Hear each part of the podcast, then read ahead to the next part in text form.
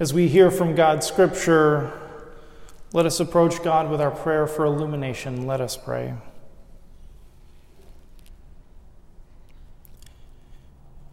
Gracious God, we do not live by bread alone, but by every word that comes from your mouth. Make us hungry for this heavenly food, that it may nourish us today in the ways of eternal life. Through Christ, the bread of heaven. Amen. Our scripture reading today comes from the book of Exodus in the sixteenth chapter, with uh, select verses from between verse two and verse fifteen. Listen now to what the Spirit is saying to the people. The whole congregation of the Israelites complained against Moses and Aaron in the wilderness. The Israelites said to them, "If only we had died at the hand of the Lord in the land of Egypt, when we sat by the flesh pots and ate our fill of bread. For you have brought us out into this wilderness to kill this whole assembly with hunger." And then the Lord said to Moses, "I am going to rain bread from heaven for you, and each day the people shall go out and gather enough for that day. In that way I will test them whether they will follow my instruction or not." And then Moses said to Aaron, "Say to the whole congregation of the Israelites, 'Draw near to the Lord, for he has heard your complaining. He has heard your cry.'" And as Aaron spoke to the whole congregation of the Israelites, they looked toward the wilderness, and the glory of the Lord appeared in a cloud. And the Lord spoke to Moses and said, "I have heard the complaining of the Israelites. Say to them, 'At twilight you shall eat meat, and in the morning you shall have your fill of bread, and then you shall know that I am the Lord your God. And in the evenings quails came up and covered the camp, and in the morning there was a layer of dew all around the camp. And when the layer of dew lifted, there was on the surface of the wilderness a fine flaky substance, as fine as frost on the ground. And when the Israelites saw it, they said to one another, 'What is it?' For they did not know what it was. And Moses said to them, 'It is the bread that the Lord has given you to eat.'" Friends, this is the word of God for the people of God. Thanks be to God. Would you pray with me? Reveal, O God, your wonder to our eyes, and open our hearts to Christ's love. Disperse from our minds any darkness and fill our lives with your light. And protect us, O God, from thoughts without action. Guard us from words without life. Grant us wisdom to walk in your ways, and open us always to the guiding of your Spirit. Amen. On Sundays through the month of November until Thanksgiving, we will be engaged in a sermon series about food and faith. We began last week engaging food in the ways that it connects us across generations of people beloved to us and generations of the saints in the church. The next two Sundays will bring conversations about food and faith as they relate to gratitude and what it means to be a people who welcome. Today, though, I want to zoom in close on the ways that food reveals how we trust and depend on God, as well as how we trust and depend on one another in community. And to get started, I want to begin with a story. A few years ago, I was out to dinner with a friend of mine named Chris. Chris is the co-publisher of Edible Magazine in Louisville, Kentucky. So he was immersed in the food and farm culture, the agrarian culture, the culinary culture of that city and the entire region, really. And we were out to dinner at one of my favorite restaurants. It was called the Holy Grail. It was in an old church. I loved it. And the Holy Grail focused its menu on seasonal dishes, on local ingredients, and craft beer. What's not to love? We were eating out on their terrace, and then we saw this man rolling coolers, large coolers, in through the terrace and out to a house out back of the restaurant. One of the chefs was with this man, and he was opening up the coolers and was pulling out packages of meat, large packages. And they were moving them, it turns out, into the cold storage part of the restaurant.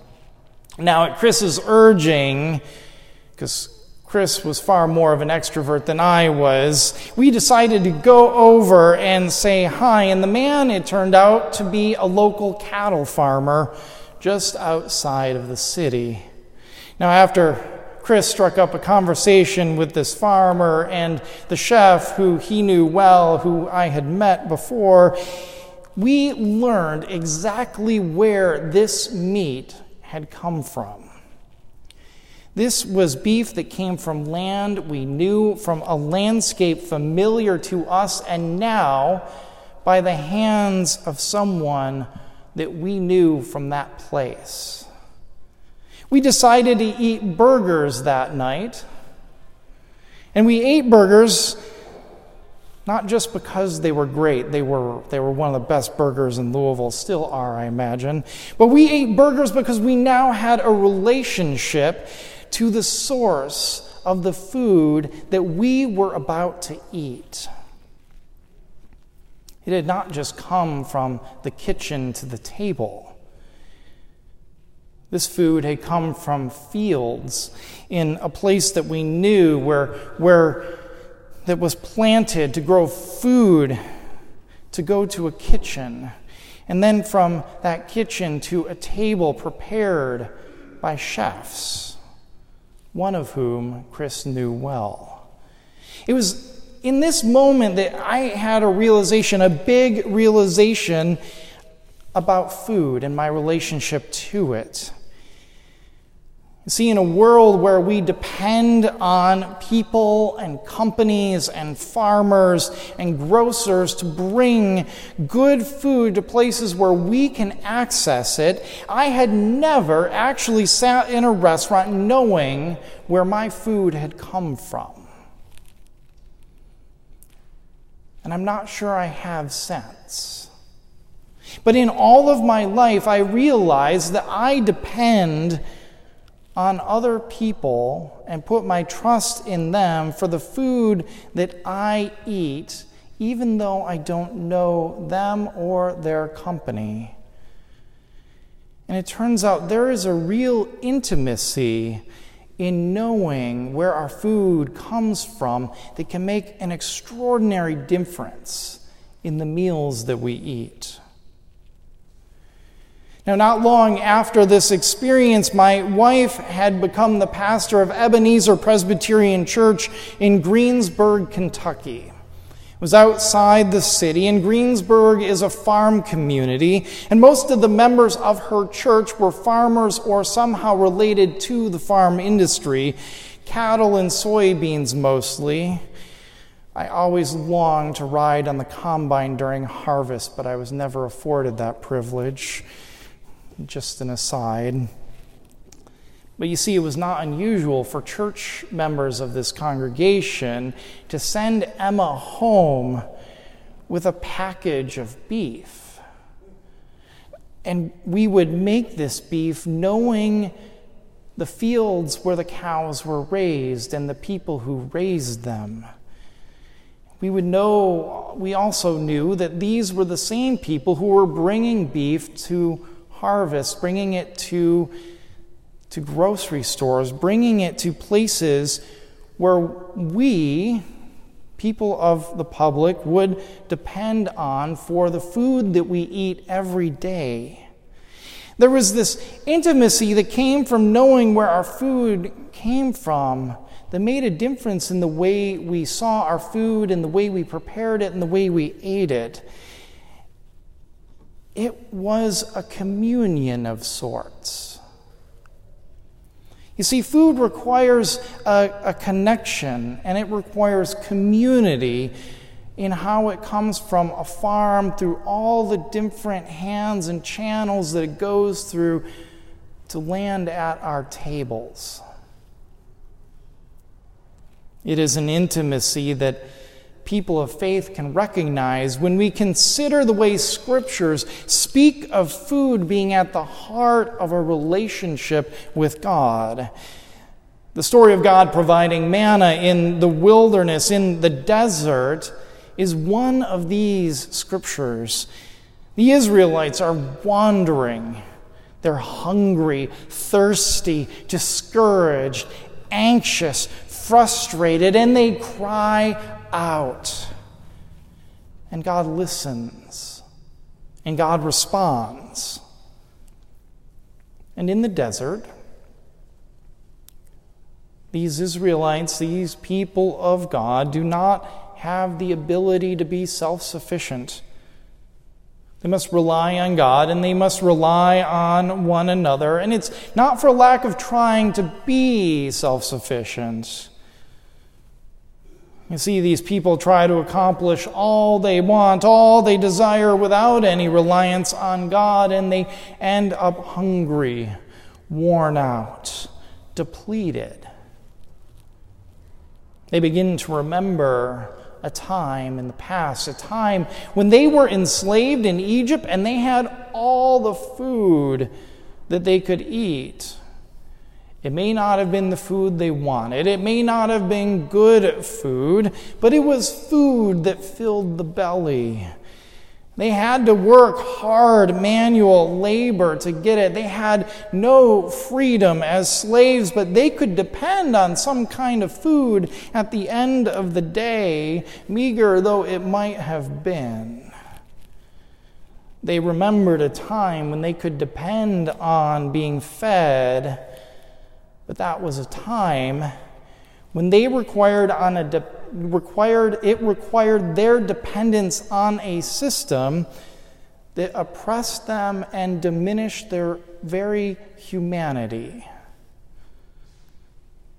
And so now in the wilderness they cry out, and God hears their cries, and God provides bread and meat to feed and sustain the people.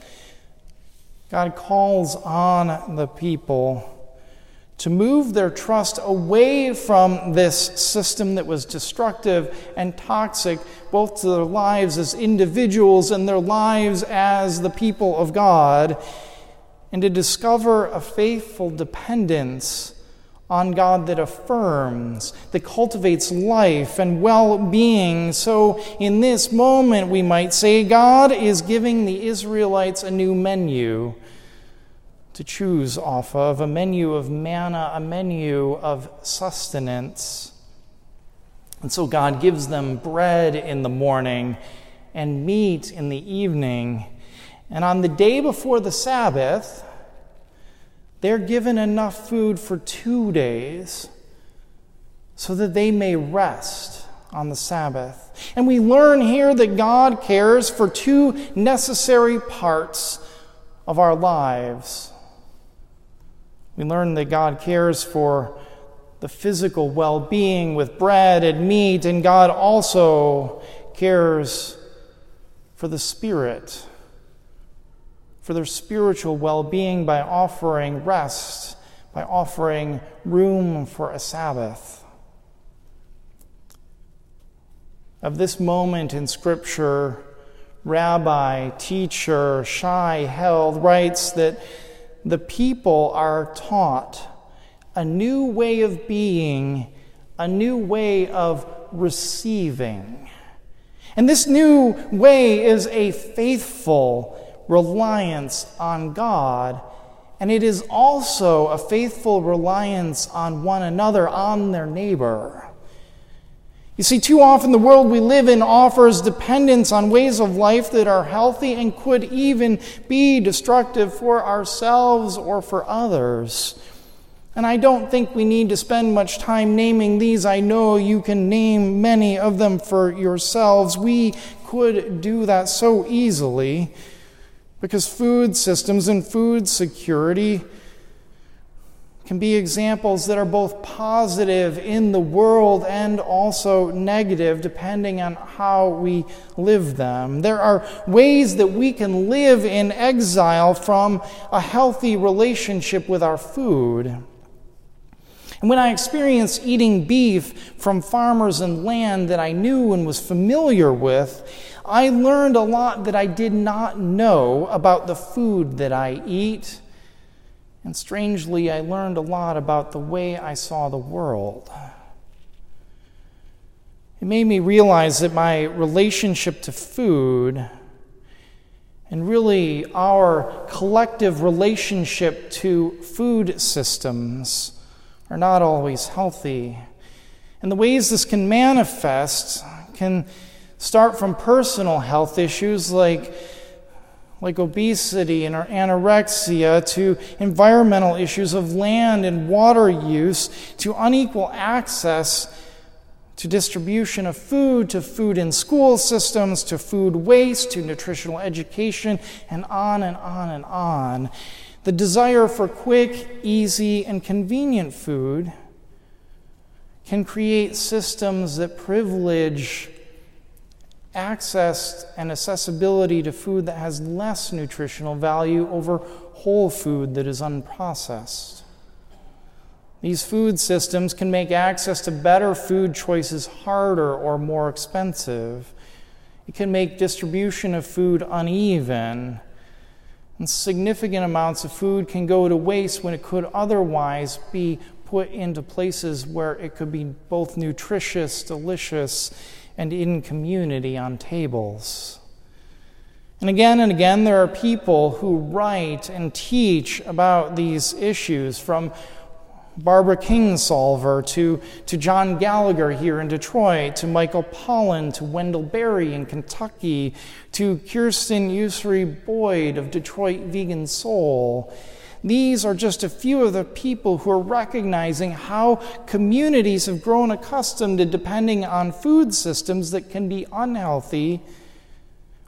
And these are people who also seek to teach a new way to relate and to rely on what is good about food. We depend on systems that provide food. It's, it's a given. We depend on those who grow and harvest it, those who deliver and sell and prepare it. The question we face, though, like the questions that the Israelites face, is not a matter of whether or not we are dependent. It's a matter of what we depend on. We, like the Israelites, depend on God and depend on one another, and there are things that can distract us or take us away from that. Our dependence can be a, a, a point of strength and resilience and compassion when it is placed on God and in healthy relationship and community. And throughout Scripture, God does an interesting thing with the people of God. God also chooses depend, to depend on the people, which means God chooses to, to depend on us. Yes, God will still be God, and we will always be human. But God formed us for a relationship, and it is a relationship of faith and trust.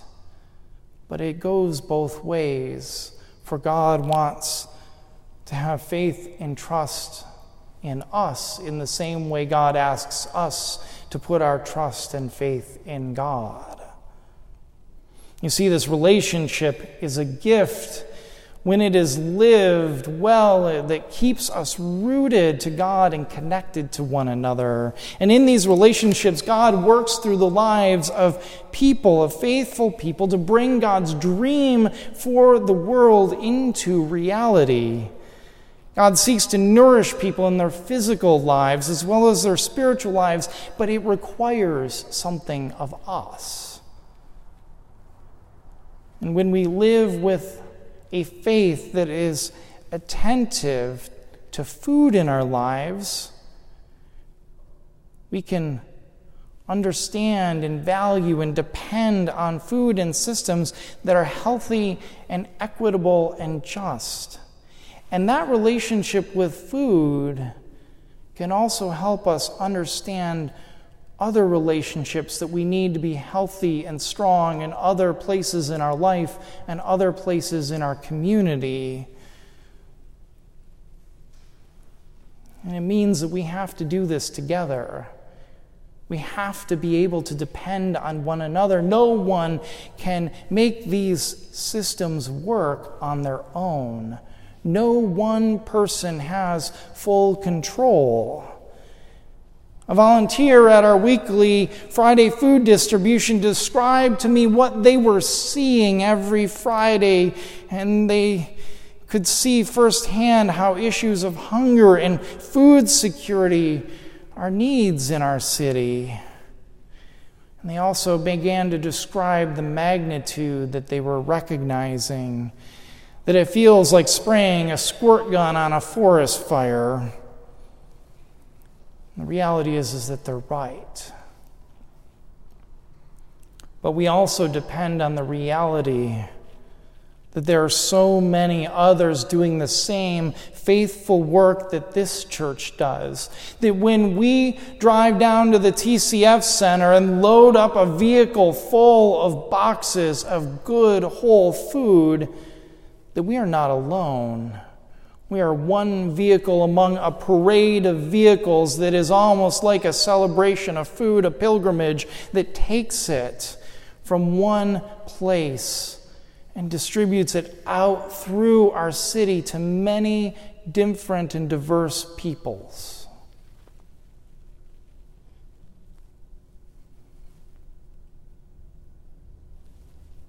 We depend on each other to make all of this possible, and we depend on God.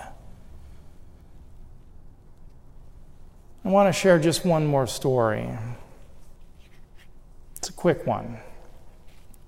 My wife Emma and I were traveling in Toronto a few years ago for our anniversary.